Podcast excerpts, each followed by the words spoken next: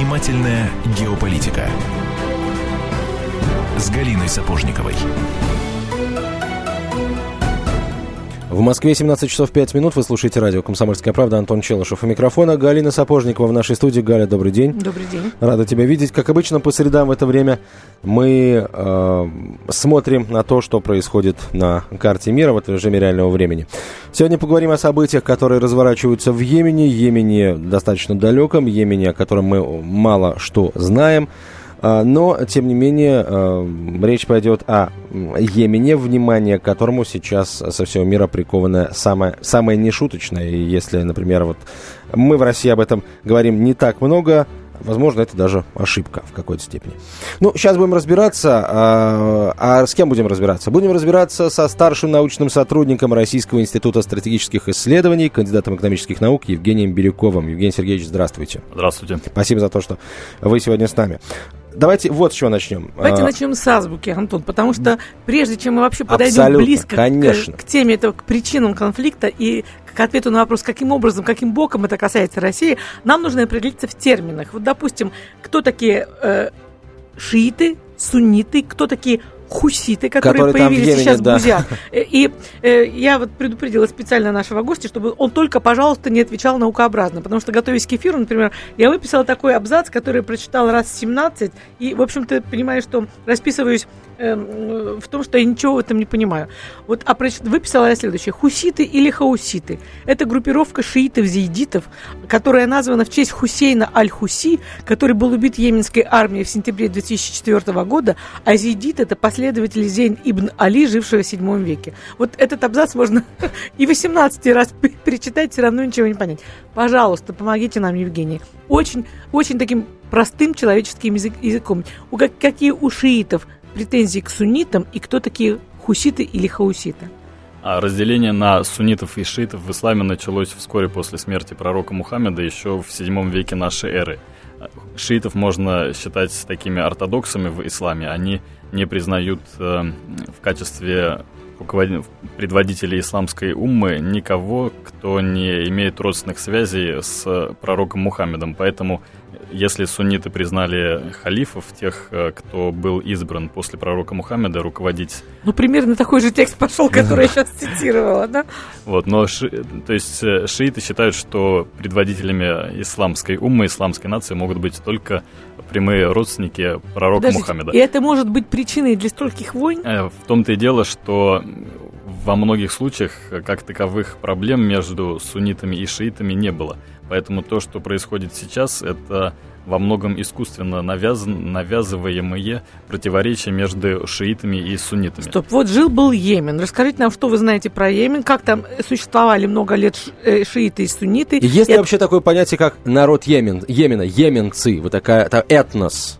Йемен – это очень интересная и в то же время сложная страна. Разумеется, в мировой геополитике его значение определяется тем, что он э, контролирует э, Бабель-Мандебский пролив, через который идут э, основные танкеры в Красное море и далее в Суэцкий канал. Соответственно, ширина Бабель-Мандебского пролива где-то 20 километров в самой узкой точке, поэтому с одной стороны Йемен, с другой – сомалийские пираты – Эритрея, в общем-то, здесь э, Сцилла и Харибда. Поэтому просто. Йемен, да, это страна стратегическая для многих Йемен стран. страна Да. э, стратегическая. В то же время Йемен это одна из э, самых бедных стран мира. ВВП не такой высокий, разумеется, как в соседних арабских странах, в которых есть огромные запасы нефти. Но в Йемене достаточно большое население, около 26 миллионов человек. А шиитов чуть меньше 50%, данные есть разные, 35-45%. Вот. Ну и также говоря про Йемен, следует отметить, что Долгое в Йемене очень сильны племена. И вообще до 20 века, когда в первой половине 20 века попытались э, установить монархию в Йемене, до этого не было ничего подобного. Был имам, религиозный предводитель, и были племена. Каждое племя могло насчитывать даже просто только десятки тысяч человек. Они объединялись в конфедерации, в которые могли уже входить миллионы. Но и в целом, то есть структура йеменского общества весьма сложная. То есть до сих пор родоплеменной строй, можно сказать, сохраняется. Ну, в известном Частично, смысле. поскольку- Ну, эта конструкция, конструкция худо-бедно как-то существовала и не взрывалась, ведь так? А, не совсем. На самом деле до 90-го года существовало разделение на два Йемена, Северный Йемен и Южный Йемен. А Южный Йемен с момента, практически с момента обретения независимости в 1967 году э, контактировал с Советским Союзом, в нем мы строили социализм, это Народно-демократическая республика Йемен. Это происходило до 1990 года. А Северный Йемен, Йеменская арабская республика, свергла монархию, и постепенно там установился такой больше феодало-капиталистический, скажем так, строй. Причем интересно, что последние 33 года Йеменом, сначала вот Йеменск, Южным Йеменом с 78 года и потом э, Объединенным Йеменом руководил один и тот же человек, президент Салих, который был свергнут в ходе арабской весны в 2011 году. Как же все сложно-то, слушайте. А, а мне, не знаю, может быть, я просто э, глазом не профессионал посмотрел, мне кажется, все просто. Есть шини, э, шуи- шииты и сунниты, а, соответственно, шиитов поддерживает Иран, суннитов поддерживает, э, соответственно, а- арабский мир, персидский арабский мир. Ну и вот ка- ка- какой-то баланс сохраняется. И вот произошло что-то, бала- баранс, ба- баранс, да, простите, я заговариваться начал. Баланс нарушился, и вот уже, э, собственно, м, Саудовская Аравия открыто вмешалась в этот конфликт, цены на нефть поползли было вверх, но при этом, в общем, хуситы как-то не, не, не собираются сдаваться под ударами. Мы А, еще не разобрались, Антон, кто такие хуситы. Хуситы, изначально они присутствовали в Йемене до 1962 года, потом они были свергнуты. И Хуситы это одно из направлений, одно из направлений шиитов. Для простоты можно их называть шиитами. Ну, ну, хуситы где-то 35%, 35-40% населения Йемена, они близки к иранскому шиизму, хотя есть и м- многие То отличия. есть происходит такая вот некое столкновение миров, так, да?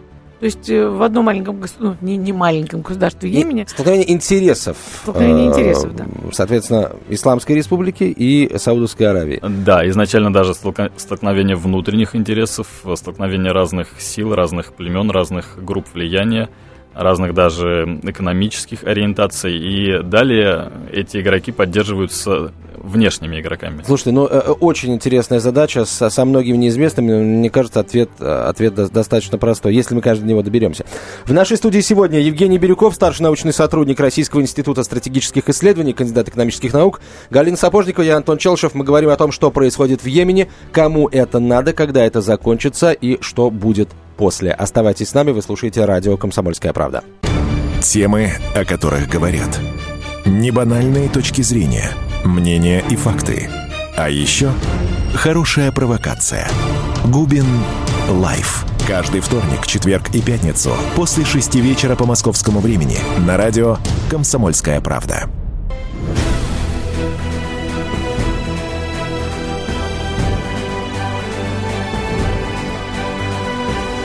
Занимательная геополитика с Галиной Сапожниковой. 17.17 в Москве, «Комсомольская правда», прямой эфир. Галина Сапожникова, обозреватель газеты «Комсомольская правда». Меня зовут Антон Челышев.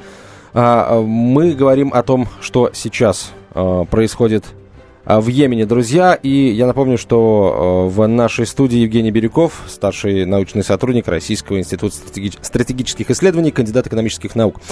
Итак, Евгений Сергеевич, почему э, хуситы, которые, собственно, давно существуют в Йемене, как политическое, может быть, военное такое течение, почему они активизировались именно сейчас и почему так мощно активизировались, что уже, собственно, м, президент Йемена бежал, Правительство Йемена призывает международное сообщество во главе Саудовской Аравии вводить войска. Вот последняя новость из Йемена, она датируется ну, 16 часами 54 минутами. Министр иностранных дел Йемена Рият Есин в очередной раз призвал международную коалицию в главе Саудовской Аравии вести в страну наземные силы. А еще сегодня же э, из Йемена пришла новость о том, что, дескать, э, в общем, официальный положительный ответ получен МИДом э, Йемена а, вот об этой самой наземной операции, о том, что она начнется в ближайшее время, естественно, под предводительством Саудовской Аравии. Итак, вопрос, почему именно сейчас, почему так мощно хуситы пошли в наступление?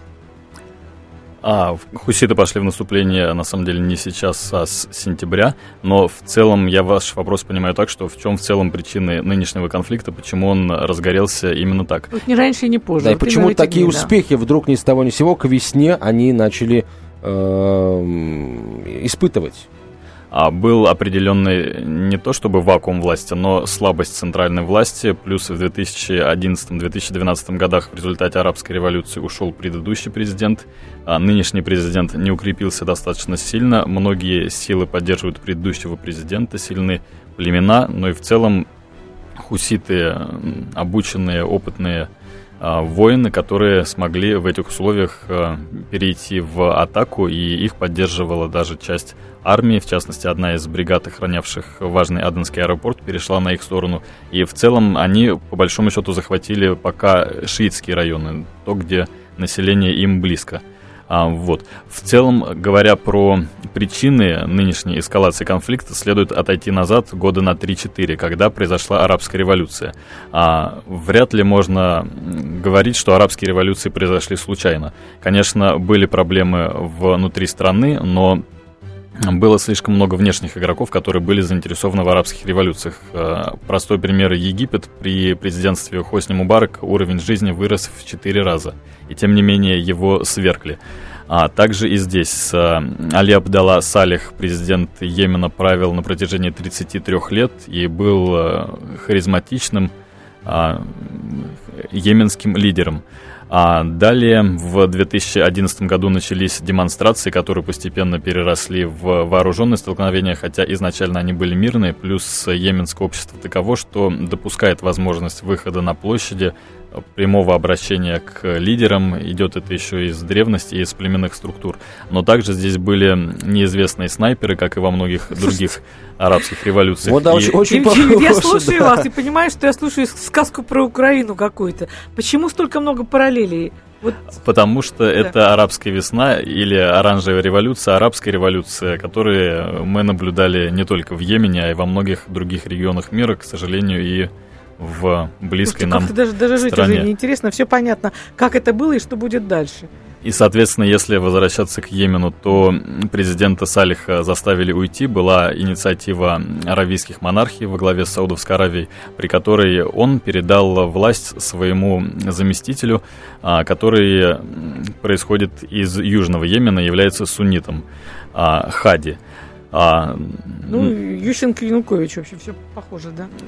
И, ну, в общем-то, теперь была попытка переиграть арабскую революцию, и одна из немногих попыток в мире ликвидировать итоги арабской революции. Соответственно, когда хуситы начали наступление, они, во-первых, захватили столицу страны Сану, а после этого буквально неделю назад захватили третий по величине город Таис, который им открыл дорогу к Адену, к столице Южного Йемена. И их силы уже вошли в Аденский аэропорт, и начались бои на улицах города.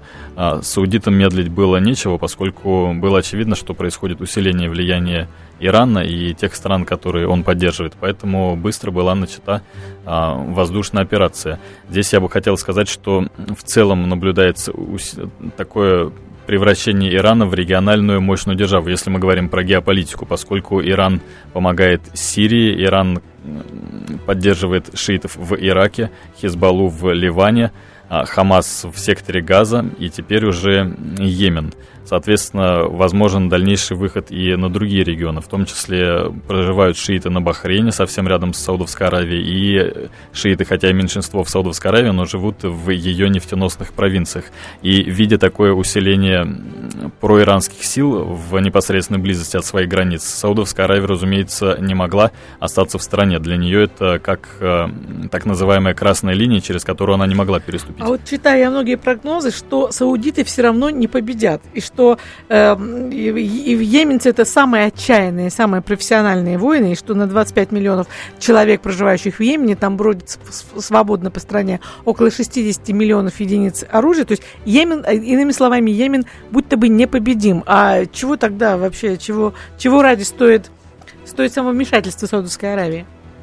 Что А, на по- кону? Поскольку они не могли допустить э, если бы йеменские силы, если бы шиитские силы захватили второй город по величине Адан, столицу Южного Йемена, а это произошло бы в течение нескольких дней, то весь Йемен оказался бы под контролем хуситов. Именно этого Саудовская Аравия не могла допустить, поэтому они и начали эту операцию. Что касается вопроса о том, могут они победить или нет, действительно, йеменцы, они из... Могут ли саудиты победить или нет? Йеменцы, они одни из самых а, сильных воинов среди арабов. В Йемене войны шли постоянно на протяжении всей истории.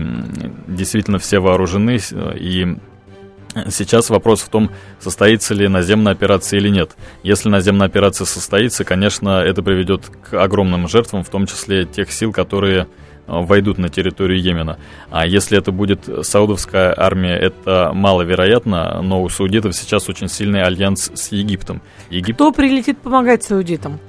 А, здесь... Египет, который не, в 20 веке не выиграл ни одной войны. Это очень мощная, безусловно, поддержка. Но с Египтом есть такая ситуация. После того, как э, пришел нынешний президент Ассиси, саудиты начали оказывать огромную финансовую поддержку, и только за последний год э, как минимум 17 миллиардов, по некоторым данным даже 27 миллиардов долларов помощи Египту оказано со стороны Саудовской Аравии, Объединенных Арабских Эмиратов и других стран Персидского залива.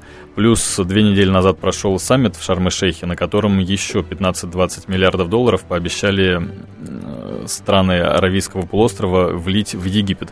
То есть Египет, этим же объясняется, почему Египет э, занимает активную позицию в этом конфликте. Также почему а, Пакистан, который тоже получает финансовую помощь со стороны Саудовской Аравии. Иными словами, у нас какой-то мощнейший очаг, э, вот э, военный очаг разворачивается совсем в другой точке мира, я имею в виду первая Украина, значит, вторая. Вот это, и у меня сразу же два возникает вопроса. Во-первых, а насколько это оттянет внимание мира от э, Украины, которая до этого была основным э, нарывом э, в Европе? И второй вопрос, может ли это перерасти вообще в глобальную войну, в такую мировую, ту пресловутую Третью мировую, которая всех много лет пугает, и все пытаются угадать, где все-таки она, вот это уже третья или еще не она? А не считаю, что это перерастет в мировую войну. Еще одним вопросом будет, э, насколько смогут эм, иранцы подключиться к этой ситуации, насколько они будут готовы к этому подключиться, поскольку э, морским, поскольку сухопутным э, путем Йемен граничит только с Саудовской Аравией и Оманом, а со стороны моря пытаются навязать блокаду. Вот, но Третьей мировой войны здесь не будет. В то же время мы видим в целом нагнетание, усиление геополитической напряженности сразу во многих регионах мира. А, с одной стороны, мы видим здесь э, такую коалицию арабских стран, сразу 10 стран объединились, э, их поддерживает э, Турция, которая тоже невыгодно усиление Ирана, поддерживает упоминавшийся Пакистан, поддерживает Израиль. По тем же причинам. А за Саудовской Аравией стоят американцы, как везде в прессе прошла информация, что американцы оказывают логистическую и разведывательную поддержку, но буквально два дня назад посол Саудовской Аравии в Вашингтоне в интервью CBC проболтался о том, том, что операция проговаривалась с аудитами и американцами на протяжении последних месяцев. То есть здесь, с одной стороны, мы видим очень мощный такой костяк, очень сильную коалицию стран, которые а, настроены против хуситов, а в то же время победить хуситов не так просто, плюс они находятся в горных районах. Поэтому как будет разворачиваться ситуация, здесь есть сразу несколько сценариев, и любой из них может сработать. Сейчас мы небольшую паузу, друзья, э, сделаем, а потом уже будем эти сценарии читать, и, возможно, выберем один из них, по которому будет, собственно, снято это кино под названием «Современная история Ближнего Востока». Кино очень интересное. А в качестве режиссера у нас сегодня выступает Евгений Сергеевич Бирюков, старший научный сотрудник Российского института стратегических исследований, кандидат экономических наук. Галина Сапожникова, обозреватель «Комсомольской правды». Я Антон Челышев. Продолжим после новостей. 1418 дней и ночей. 2600 километров по дорогам войны. 7 миллионов героев, награжденных орденами и медалями. 26 миллионов погибших. И вечная память. История Великой Отечественной войны глазами журналистов «Комсомольской правды». Каждый день мы рассказываем, как это было. Один день из жизни страны в 41-м, 42-м 43, 44 и 45 годах. Истории нашей Победы с 22 июня по 9 мая на радио «Комсомольская правда».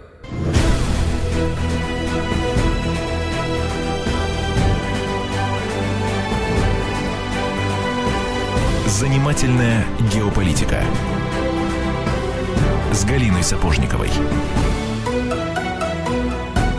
17.32 в Москве. Комсомольская правда. Прямой эфир. Мы продолжаем. Галина Сапожникова, обозреватель «Комсомольской правды». Я Антон Челышев и наш гость, старший научный сотрудник Российского института стратегических исследований, кандидат экономических наук Евгений Бирюков. Говорим мы о том, что происходит сегодня в Йемене. Евгений Сергеевич, остановились мы на возможных э, сценариях, возможных вариантах развития событий. Э, какие, собственно, здесь могут быть э, варианты развития событий? Мы, моему, мне, как обывателю, кажется, ну, вмешается, собственно, произойдет наземная операция, не произойдет, ну, и там, как, как успешно она будет развиваться или, наоборот, будет терпеть э, крах. Подключится ли Иран, собственно, а заявит ли он открыто о поддержке э, хуситов и, например, начнет их открыто снабжать оружием? Наверняка это уже и сейчас происходит, но так, так что не видел никто. Сценариев здесь действительно много. Есть вопросы, удастся ли победить хуситов на их территории, поскольку они будут пользоваться поддержкой, тем более любой ввод внешних сил будет оцениваться как э, агрессия, агрессия со стороны внешних государств, что, разумеется, вызовет подъем среди населения.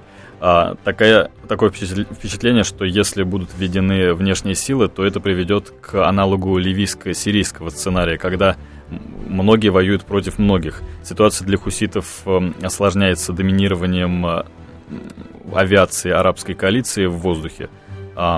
И надо сказать, что эта ситуация не нова на Ближнем Востоке или в целом в международной геополитике. Точно такая же ситуация происходила в Ираке, в Югославии, в Ливии, когда на стороне одной из воюющих сторон – воевала авиация, которая полностью контролировала воздух и, соответственно, могла очень сильно склонить э, чашу весов в определенную сторону.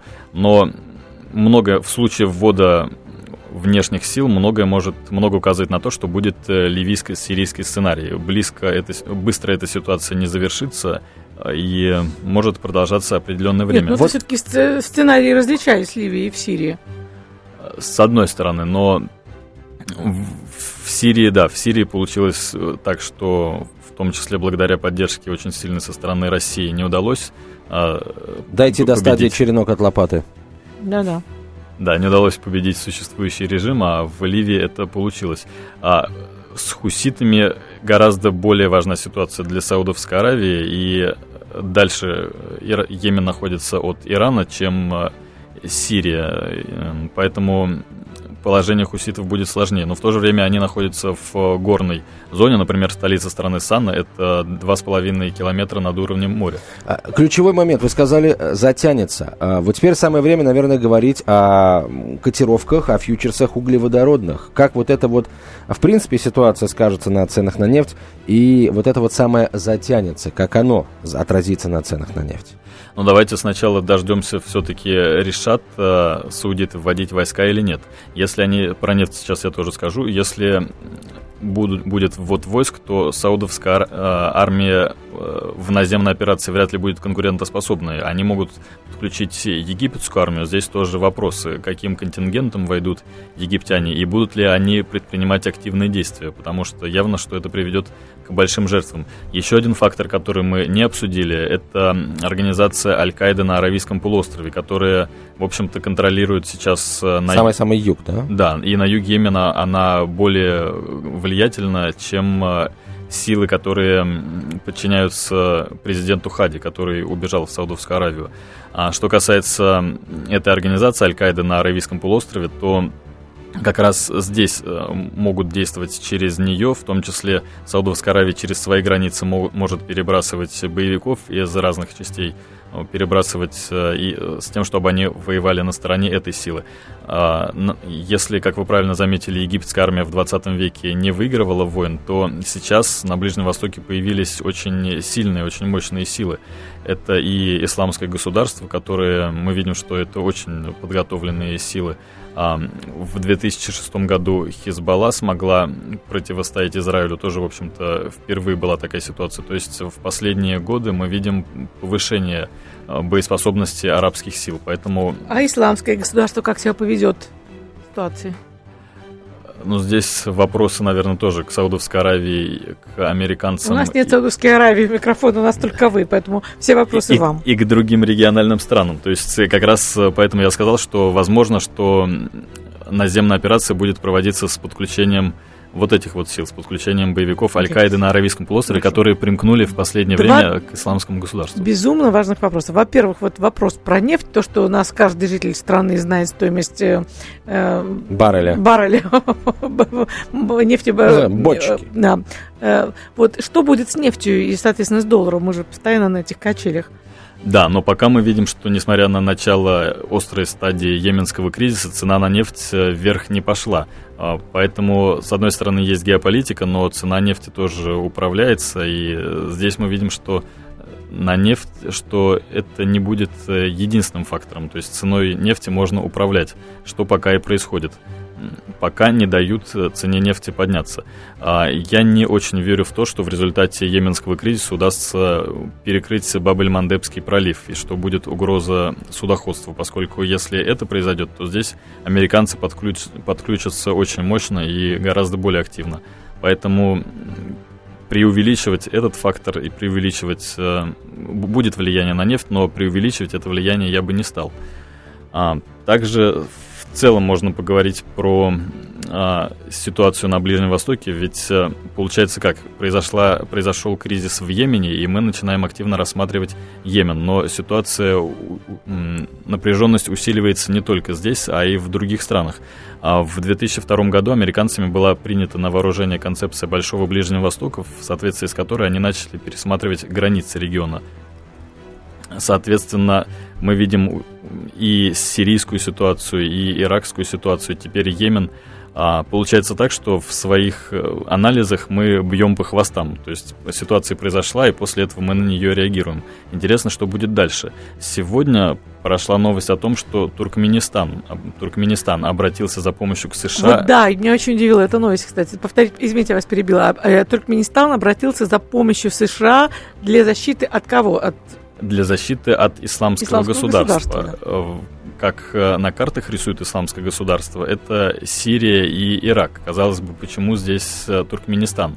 Но есть э, напряженность на туркмено-афганской границе, есть стычки с туркменскими пограничниками, и туркмены опасаются, что исламское государство начнет вторжение на территорию Туркменистана. А Туркменистан это, во-первых, крупная газовая держава, и во-вторых, есть перспективы поставки газа, строительства газопроводов э, на юг и на восток из Туркменистана. Соответственно, контроль за газовыми ресурсами Туркменистана тоже имеет очень важное а это тоже очень хитрый, хитрый ход, хитрая игра. А ведь э, газ туркменских месторождений идет на территорию Китая, но Туркменистан, казалось бы, ну, логически должен был обратиться к Пекину, дескать, вот они месторождения, вот ваш газ, и вот она угроза э, с юга. Почему он обратился к Вашингтону? Или Туркменистан мог бы обратиться к России? Вот тоже именно, тоже да. вариант, безусловно. Ну почему? Почему такой выбор?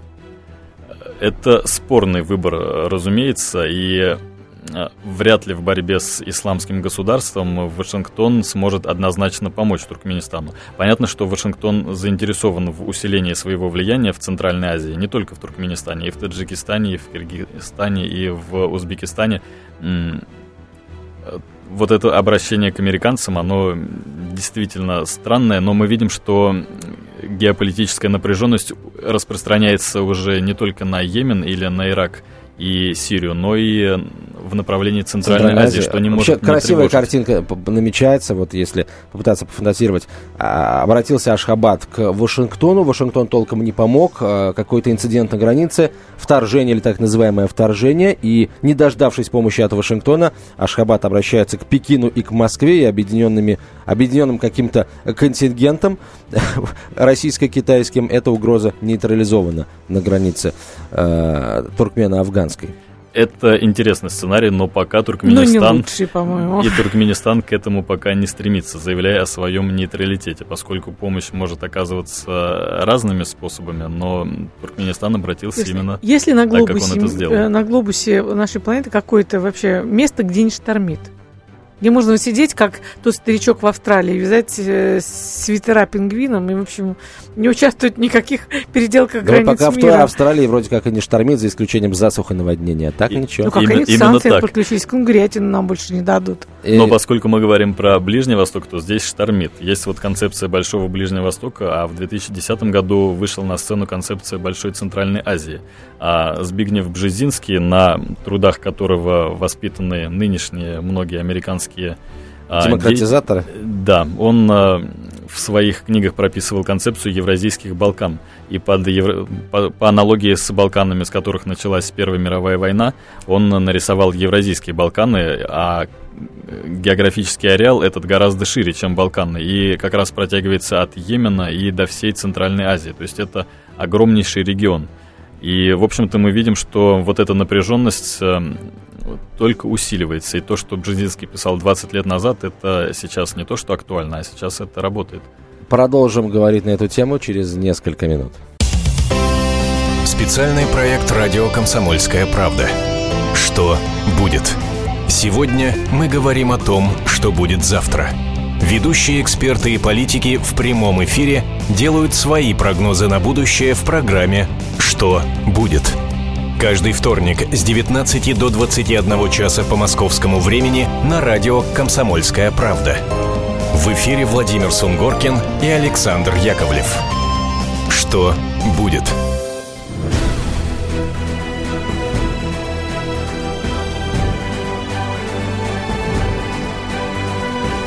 Занимательная геополитика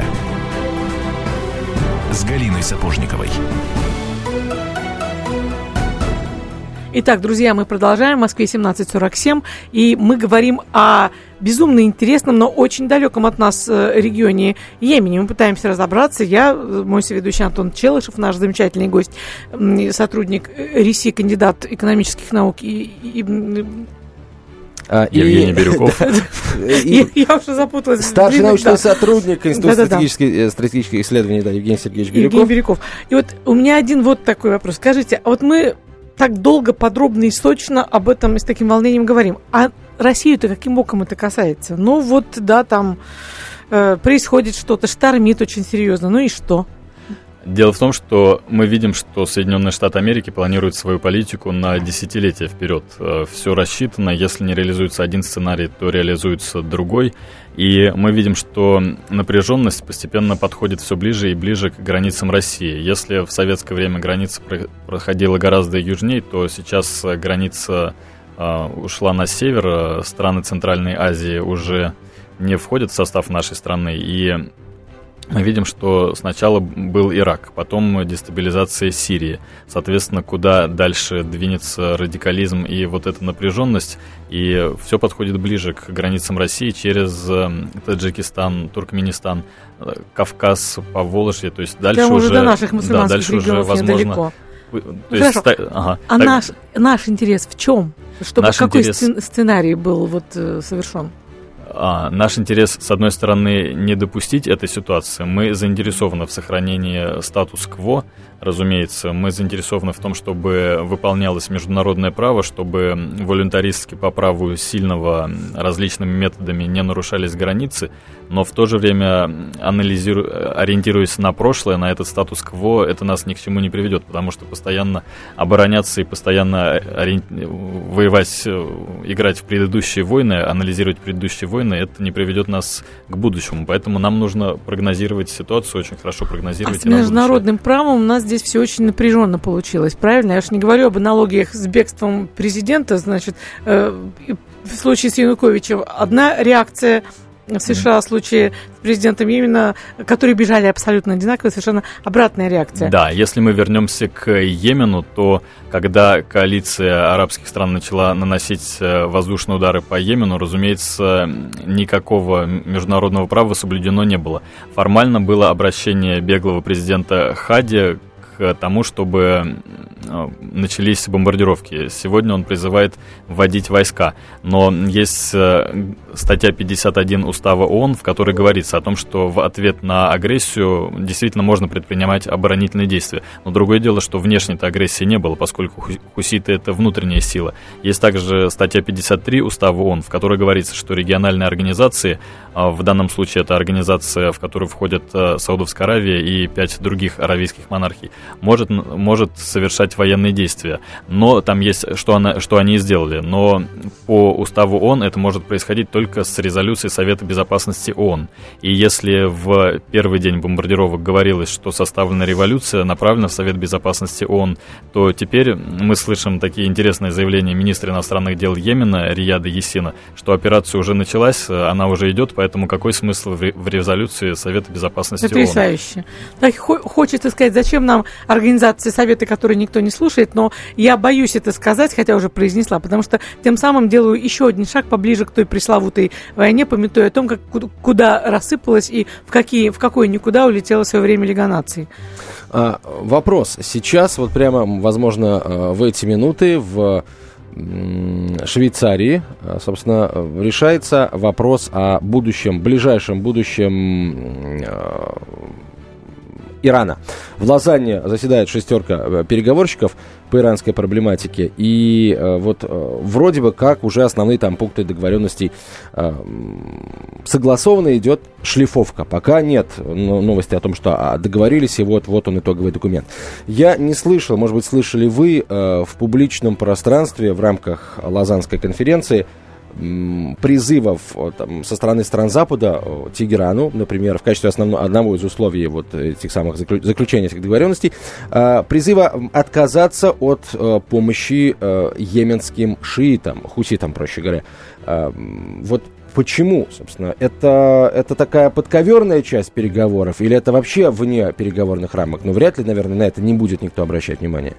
Это вне переговорных рамок, а поскольку наша передача посвящена геополитике, то здесь э, совершенно разные ситуации. А, с одной стороны, мы видим, что путем э, бомбардировок Йемена Иран из Йемена вытесняется, но это не мешает в то же время садиться за стол переговоров с Ираном и обсуждать ядерную программу, на которой, разумеется, йеменская ситуация – это совершенно другая, совершенно отдельная ситуация. Действительно, то, что сегодня происходят переговоры на уровне шестерки, которые близки к определенному промежуточному результату. Это важнейшее событие, на мой взгляд, даже более важное, чем йеменская ситуация, поскольку это может э, поменять расклад сил на Ближнем Востоке. А Многие аналитики посоветовали Бараку Обаме сблизиться с Ираном, поскольку явно, что Иран э, выстоит, и что победить Иран э, была же вероятность, что после Ирака будут введены войска из Афганистана и Ирака в Иран, но явно, что Иран выстоит. Иран это мощнейшая региональная держава, и объективно американцам с иранцами нужно каким-то образом договариваться. В то же время а, мы видим, что несколько недель назад был визит премьер-министра Израиля Беньямина Нетаньяху в США, где он выступил перед э, Конгрессом вопреки желанию Обамы. Конгресс Нетаньяху рукоплескал, и Нетаньяху выступил резко против э, договоренности между Бараком Обамой и Ираном. Но если американцы и иранцы договорятся, то это будет иметь очень сильные последствия на весь регион. Может быть, в некоторых вопросах компромисс, э, усиление выхода Ирана на различные страны. Извините, я правильно понимаю, что с них после этого с Ираном могут быть сняты санкции, и, и на рынок выплеснется огромное количество нефти? Да, Иран-то требует, чтобы санкции были сняты мгновенно, вот, но в любом случае со стороны вопросов, которые есть у шестерки к Ирану. Это снижение цен- количества центрифуг, которые вырабатывают уран, и снижение уровня переработки урана. А со стороны Ирана требование снять санкции. Если а, страны шестерки хотят снимать санкции, особенно западные страны, не страны шестерки, а именно западные страны постепенно, то Иран, разумеется, говорит, что если мы идем на эти договоренности, то санкции должны быть сняты мгновенно. А, еще один есть сюжет, э, вопрос, что будет после Барака Обамы, поскольку известно, что новые президентские выборы в США будут в ноябре 2016 года, насколько следующий президент США поддержит эти договоренности, или же это просто тактическая уловка, чтобы не допустить появления ядерного оружия у Ирана. То есть здесь тоже есть э, как минимум два сценария, но вот эти переговоры шестерки с Ираном, это для региона и для позиции Ирана в целом для расстановки сил основных игроков в регионе это ключевой вопрос на данное время. Он более важен э, по геополитическому влиянию, чем э, йеменская ситуация. Я, конечно, прошу прощения, что очень сложно разобраться вот в этом муравейнике ближневосточных э, сценариев. Но, тем не менее, вот Россия прилагает максимум усилий для нормализации ситуации в этом э, регионе. У России хорошие отношения с Ираном, объективно хорошие. И вот после всех этих усилий вдруг, где же мы окажемся, если выльется огромное количество нефти, цена будет минимализирована, и что мы делать-то будем? А, ответ лежит в другой плоскости. Нам нужно, разумеется, перестраивать экономику, заниматься действительно Это и, очень долгий и, процесс. импортозамещением э, не на словах, а на деле, заниматься модернизацией. То есть, разумеется, что эти задачи, которые мы все видим, что они стоят перед экономикой России, они еще более актуальны Смысл в этих помогать и... тебе вопреки своим интересам. То есть, вот мы нельзя, э, собственно, э, заточить, направить вектор нашей внешней политики исключительно на достижение цели роста цены на нефть там, в краткосрочной перспективе, так мы не спасемся, этого не хватит. Для нас это важно, но так мы не спасемся. По моему мнению, одна из основных слабостей, почему мы не можем более активно влиять во внешнеполитических делах, это наша внутренняя экономика. Поэтому это фактор, потенциально это фактор силы или слабости, и, разумеется, нам нужно усиливать и снижать э, зависимость от импорта, ну и в целом э, ориентироваться именно на свой рынок, ориентироваться на свою страну в экономическом плане. Спасибо большое, Евгений Сергеевич. Евгений Бирюков был нашим гостем, старший научный сотрудник Российского института стратегических исследований, кандидат экономических наук. Это такая была ликвидация безграмотности, безграмотности нашей относительно э, Йемена. Евгений Сергеевич, спасибо вам большое. Будем внимательно следить за этой страной. Галина Сапожникова, обозреватель газеты «Комсомольская правда». Меня зовут Антон Челышев. До встречи через Спасибо неделю. большое вам. Кто владеет информацией, тот владеет миром. Будьте в курсе событий, находясь вне дома или офиса. Установите на свой смартфон приложение «Радио Комсомольская правда». Слушайте в любой точке мира. Новости, интервью, комментарии. Доступны версии для iOS и Android. Радио «Комсомольская правда». В вашем мобильном.